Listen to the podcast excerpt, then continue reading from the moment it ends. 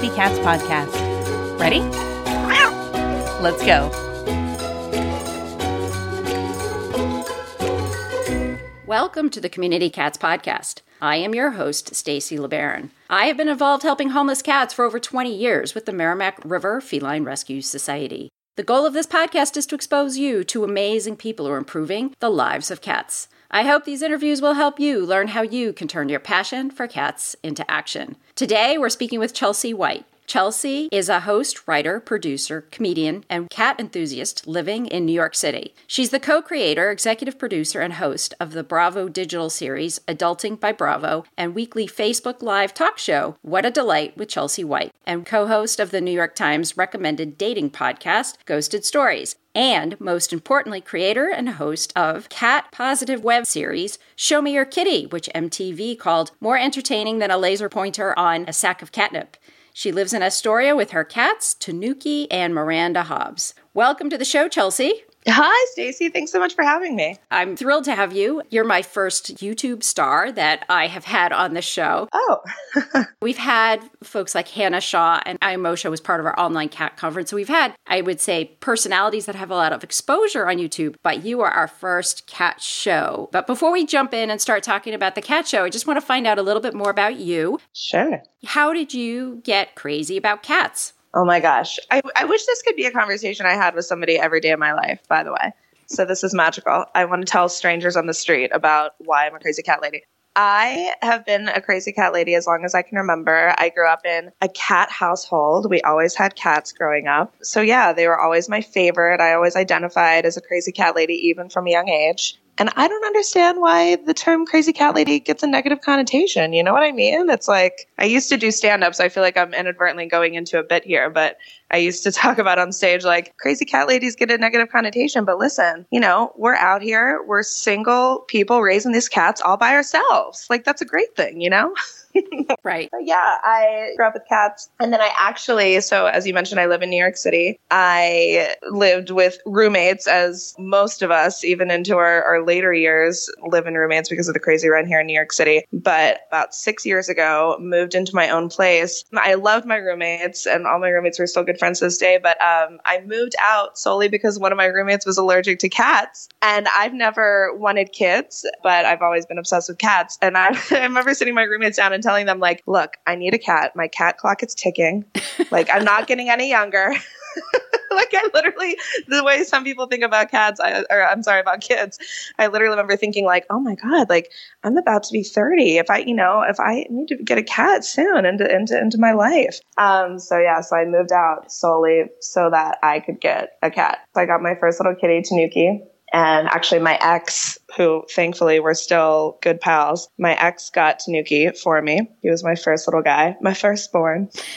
And then uh, a couple years ago, I adopted Miranda Hobbs. And I got to tell you, I don't. Are you a Sex and the City fan, Stacey? Uh, I used to watch it a long time ago, but I didn't really follow through it. So for anybody, any of your listeners who aren't familiar, yeah, Miranda Hobbs is my favorite character from Sex and the City. That's the character that Cynthia Nixon played. And uh, yeah, I just thought that Miranda Hobbs needed to be honored in cat form. And I got to tell you, it never gets old hearing somebody else say her name. It just always makes me giggle. Like when we, you know, when you were reading my intro, she, you know, has two cats, Tanuki and Miranda Hobbs. I'm like, it really makes me laugh when like the vet calls too, you know, she's like, Miranda Hobbs is due for her shots. I'm like, I love it. What kind? Yeah, exactly. That's great. I actually named one of my cats that's no longer with us anymore, Steffi, for Steffi Graf, the tennis player. So. Oh, yes. I love that. I love a human name on a cat. It's the best. Yeah, it's a lot of fun. And you, you know, touched upon the topic. Crazy cat ladies are out there in a variety of different ways. And you had mentioned the fact that you've done some foster care in the past. Yes. You know, we have a lot of stresses for those of us that are in the rescue world. There's a lot of hard work that goes on. A lot of late nights for the folks that are out there trapping community cats. There are a lot of community cats in New York City, as well as obviously all around the world. And being a comedian, you got to be able to let loose. Unfortunately, there's a lot of mental health issues in the industry too. Yes. Being a stand-up comic, you could provide a lot of relief for folks. Yeah. I mean, that's one big reason I kind of got into that whole world. I started doing stand-up as what I hoped would become a platform for me to do hosting, which is what I'm doing now. And I don't want to take too much of a left turn away from cats, but since you brought up the mental health and the laughter providing relief, I also have Tourette syndrome and obsessive compulsive disorder. So that's, along with cats, my other big passion is destigmatizing, you know, and dispelling the stereotypes around disorders and uh, mental health issues, which Tourette syndrome in particular is a neurological disorder, as is O C D. But yeah, I'm so passionate about talking about those subjects to normalize them. So my stand-up is like half neurological disorders and half cats. Well, it's a great combination. I just had a period where my mother was suffering with severe dementia. Oh no, I'm so sorry. She didn't have a, a live cat, but she had what I call the dementia kitty. That was her best companion. You could turn the cat on and it would purr and it would blink and it would meow and all that other stuff. It was a great support to her. There's a lot of stigma in the world of dementia too. For sure. So you're covering a huge population when you're talking about trying to bring some relief to everybody. And I think that swinging back into animal welfare, there's so much seriousness and so many things that we see that are disturbing. And many professions are like this. You know, we just need to try and find ways to release in different ways. And laughter is one of the best ways to do that. Absolutely. Hey everyone, Hooch and I are here today to talk about Doctor Elsie's cat litter. Doctor Elsie's cat litter is known to be the best litter on the market, and Hooch agrees. Many of you know that Hooch was a foster cat of mine that I adopted while at the Merrimack River Feline Rescue Society. We did use the Touch of Outdoors litter as we transitioned him from being an indoor-outdoor kitty to an indoor-only kitty. I'm thrilled that Hooch found his home with me, but there were many times when folks would call me saying their kitty didn't use the litter box. I was also thrilled that Doctor Elsie's Cat Attract litter came out, as it gave me a resource to share with others that was affordable and in most cases successful in keeping this kitty in their home. As a special benefit to Community Cats podcast listeners, Doctor Elsie's is offering a rebate up to twenty dollars off your first bag of any Doctor Elsie's litter. Just visit drelsies.com forward slash Community Cats podcast to print your rebate or fill out the online form. Try Doctor Elsie's today and you won't regret it.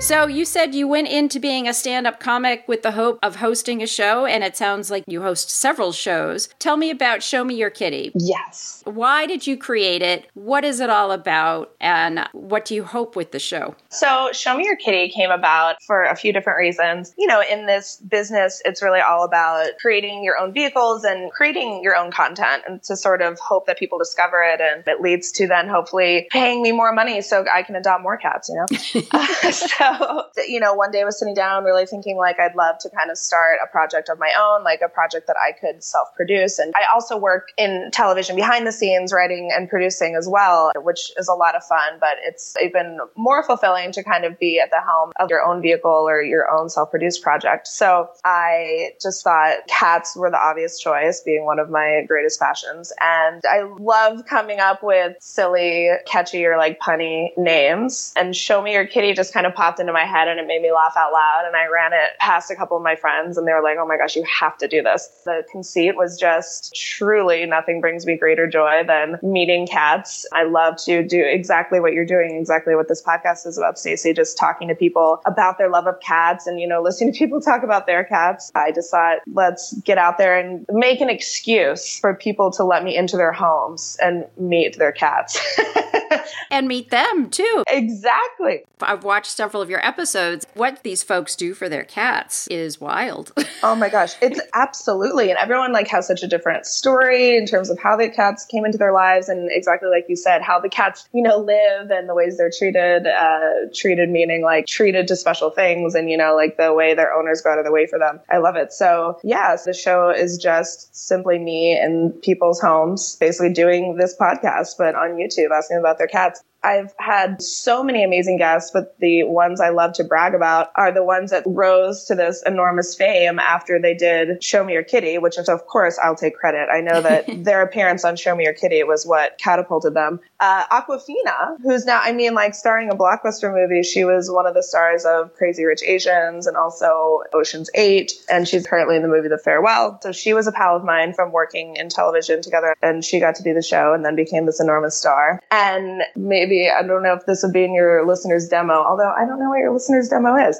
but um, there's a show on Showtime called Desus and Mero. I don't know if anyone listening is familiar, but Desus showed me his kitty, and it's just so funny because they're like these, you know, cool, hip, city guys who like talk about pop culture and like have this really interesting point of view. And it's so funny to then flip that script and the juxtaposition then of Desus showing me his kitty. Right. You know, I mean, he's definitely obviously a friendly guy, but you wouldn't, by watching Desus and Mero's show, think like, oh, obviously Desus is a cat guy. So I've gotten so many fun reactions from that episode of being like, wait, Desus is a cat lover? You know, it's kind of so against his persona. So that's always fun too, seeing this other side of people that maybe isn't a part of what their public persona is. And you go behind the scenes and they're these total, you know, mush balls for their kitties. So when you meet with these folks, I assume you might, in some cases, get a sense of their backstory. Are most of these kitties rescued kitties, or are they from breeders, or like all over the map? Great question. I have never had a guest on Show Me Your Kitty that, yeah, no, I don't think any of the kitties were purchased. I'm trying to think. Oh my gosh, because I feel like that would stick with me. I actually don't know if I've ever met a kitty from a breeder in my life, outside of this show or not. And now that I'm thinking about it, yeah, it's been really great to see that as far as all the kitties that have been on the show, I'm pretty sure all of them were adopted from a rescue. Or, I mean, I've also rescued from my backyard. Right. There's a combination of ways to rescue cats. Right, right, right. Yeah, I think they were all in some capacity from shelters or from friends who had a litter. Do you have any memories of the least cooperative kitty? Yes. So um, we had one kitty. It was uh, Lane Moore, who has a great book out, How to Be Alone. Pretty sure is the name of it. Her poor little kitty, Kathleen Hannah is the kitty's name. Kathleen did not make an appearance until the tail end, no pun intended, or maybe pun intended, of the episode. We did the entire episode with Lane's roommate trying to coax the cat out from under a table, and then at the very end we got her for a split second. But that was the most diva-like kitty. But that also, you know, our policy on Show Me Your Kitties is we're not here to make the kitties sad. So right. If a kitty wants to hide, you know, I respect that. Right. I, I love to have the kitty at least for a moment so we can see, and then we let the kitty, you know, run and be free. But some of the cats love it and want to sit in the owner's lap or on the couch, you know, for the whole episode. We've definitely had that as well. But I'd say most of the kitties, they're chill for like two seconds and then they're like, what is this? I don't want to be a part of this. And then they go about their day and we just talk to the owners. From the owner's perspective, anything interesting, like one owner has a certain attitude about a cat and the other one is totally in the other field, or is everybody sort of on the same plane with their cats? The thing that comes to mind for me, I guess, is in terms of when there's a couple involved. A lot of times, I think I've had maybe only like two or three couples on the show. And um, in one instance that I'm thinking of, Damien Fahey and Gracie Mercedes, part of this last season three, Damien is the cat man, and he had two cats when he met his now wife, Gracie, and Gracie was a dog person. And not to say that, you know, she was against cats, but she was just maybe wasn't as familiar. You know how it is. It's like, and that's how I was with dogs growing up, because the only dog I knew growing up was our neighbor's dog. It wasn't well trained. It was so big. I was a little kid. And so that was my first introduction to dogs. And I, for many years, even into adulthood, was kind of nervous around dogs because that was my initial exposure to them. And then, of course, as I got older and met other dogs, I was like, oh, they're great. But I feel like it's a lot of that way for cats, too, you know? And I don't know if that was in particular for Gracie, if she had a negative cat experience, but she just was never really a cat person for whatever reason. She meets Damien and he's like, surprised I have two cats. And she was like, ugh. And she, she had a, had a little doggy who sadly recently passed, but he is part of that episode if you check it out. Yeah, so it's so funny to hear their dynamic, and they talk about it on the show, you know, in terms of like Damien's this, you know, total softie for his little kitties, and Gracie sort of had to like ease in, and then now, of course, is totally in love with these kitties. So it's fun to see that. And then like having the dogs and the cats get together, blend mm. the families, you know. And see how the cats relate with a new addition to the household and all that exactly, stuff. Exactly, exactly. You know, if you were going to share some sage advice or information for the folks that are out there volunteering, doing foster care, we've come off of a hard summer. A lot of folks have been uh, doing a lot of kitten foster care. Put yourself in the shoes as the crazy cat lady who's also out there rescuing and trying to help kitties in their community. What sort of advice would you give them? Oh my God. Well, first of all, thank you so much to anyone listening. Can't say enough. It's just so important to be out there doing that kind of work. And especially this summer. We're, I don't know about other parts of the country, but in New York City, we're having this insane heat wave. So, oh my gosh, that just adds another layer, not only for the people out there rescuing and everything, but for the kitties, you know, you think like, oh my goodness, they're just out there in the elements. So I don't know. I don't know if I have any sage advice that would be of any benefit, but I'll just give a, a big thank you. And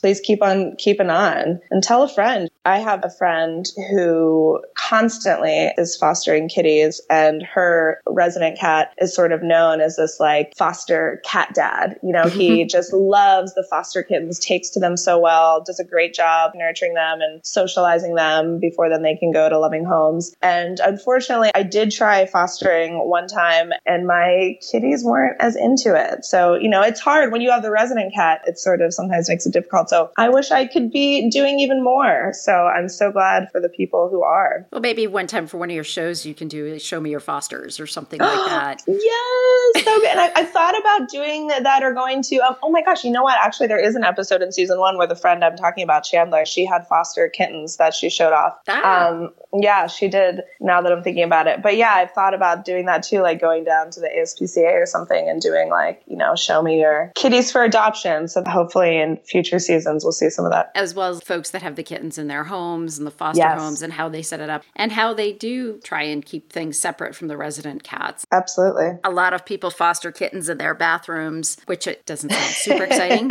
For kittens, it's really the best place in the house for them because they're not going to get under beds and in trouble and all Absolutely. That kind of stuff. It's more contained environment. But, you know, being in New York City, obviously, space is tight. Ooh. It's really, really, really tough. You know, even in a bathroom, you're you're climbing over them. So I know. It's a lot. It's tough. It's I totally get it. You're making an incredible lifestyle commitment to do it. There are folks out there that are willing to make those Absolutely. Sacrifices. Uh, one thing I can't imagine doing myself, because I worship my sleep so much, even though my cat Hooch does wake me up at four o'clock every morning, is the whole bottle baby, bottle oh, baby yes, kitten thing, which amazes me what folks can do with those little tiny kittens. I admire the work that everyone does. I'd much rather have a, somebody hissing and spitting at me than needing to be bottle fed every couple of hours and looking so vulnerable and me being so responsible. Uh, but everybody picks their passion. I mean, there are other people who will only do bottle babies and they won't do a feral kitten or an older cat. I have a soft spot for the old cats. So anybody who came in the shelter that was ten years of age oh. or older, I'd be like, oh, I can't have them here. I, I need know. to bring them home. We all have our, our soft spots. And then there are the folks trying to track the last cat in the colony, and they're sitting there with the drop trap. So my vision with creating this podcast, and I would also say put this in the loop for your show, is that when you're out there and you're sitting in the car and you're waiting for that last cat to go under that trap and you're swearing because the cat's taking so long to go under that trap, tune into YouTube and watch your show. Where would folks find your show on YouTube? They just search for it? If you just type in show me your kitty dot com, that will direct you to links out to all the different episodes. Or if you can search for Chelsea White on YouTube and find. Actually, I don't know. I feel like I've actually searched Show Me Your Kitty specifically on YouTube and gotten some weird stuff in addition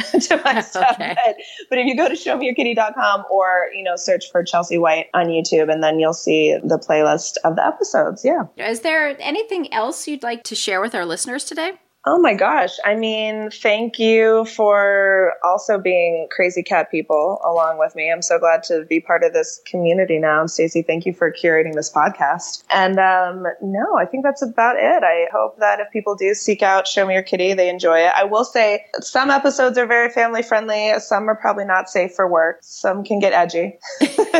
So best watched in the car at midnight when you yeah, really need a laugh. I would say when you're, when you're feeling down and yeah. out and frustrated, it's the time to do Show Me Your Kitty. Yes, I would say maybe don't let the three-year-olds watch until you screen and find the ones that are family-friendly. But yeah. Excellent. Well, Chelsea, I want to thank you so much for uh, spending some time with me today and for agreeing to be a guest on my show. And I hope we'll have you on in the future. Oh my gosh, thank you so much, Stacey, and thanks to everyone listening.